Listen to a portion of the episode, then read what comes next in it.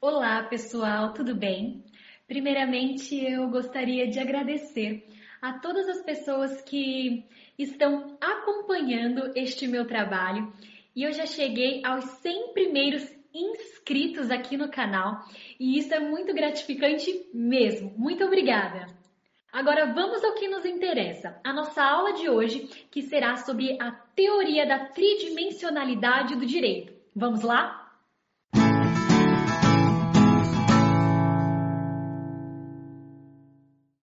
Então, galera, o que seria esta teoria?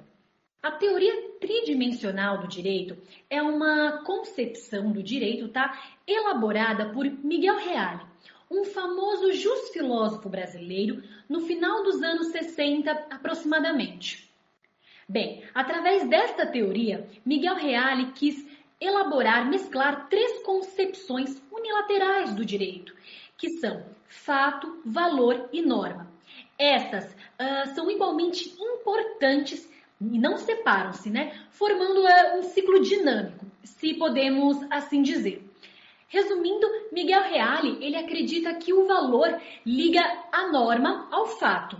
O que significa cada um? O fato seria o direito como fato, ou em sua efetividade social e histórica. Seria um conjunto de circunstâncias, por exemplo. O valor é o direito como valor de justiça e a norma, o direito como uma norma ordenadora de conduta para os indivíduos existentes na sociedade, ou seja, nós, ser humaninhos. Nós, ser humaninhos. Para que serve? Bem, podemos dizer que a tridimensionalidade do direito, ela serve para complementar o direito.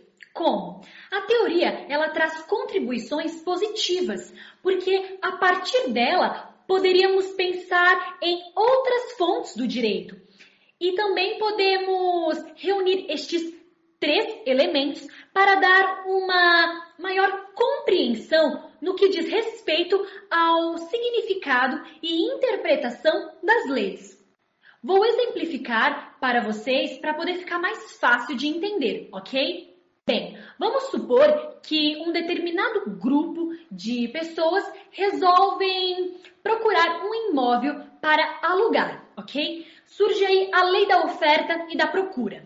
Acontece que o proprietário do imóvel, percebendo este fato, aumenta o valor do, do mesmo e o legislador, percebendo deste fato social, atribui valor preponderante às necessidades dos inquilinos. Sendo assim, o legislador os protege com a lei do inquilinato, que seria a norma, tá? E o proprietário, claro, ele vai sair perdendo. Neste exemplo, há um fato social devidamente valorado que se transmutou em uma norma.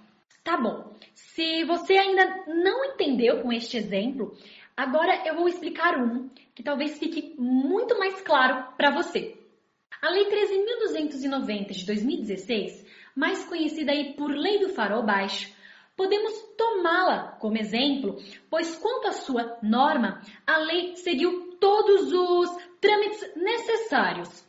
Segundo os fatos, dizem que esta se faz necessária para uma maior eficiência do trânsito e aumento da segurança do transporte rodoviário. Quanto ao valor, a medida é justa por considerar o bem-estar nos motoristas e a proteção do coletivo, entre outros. Pessoal, agora vamos para um exercício de fixação. Vamos lá?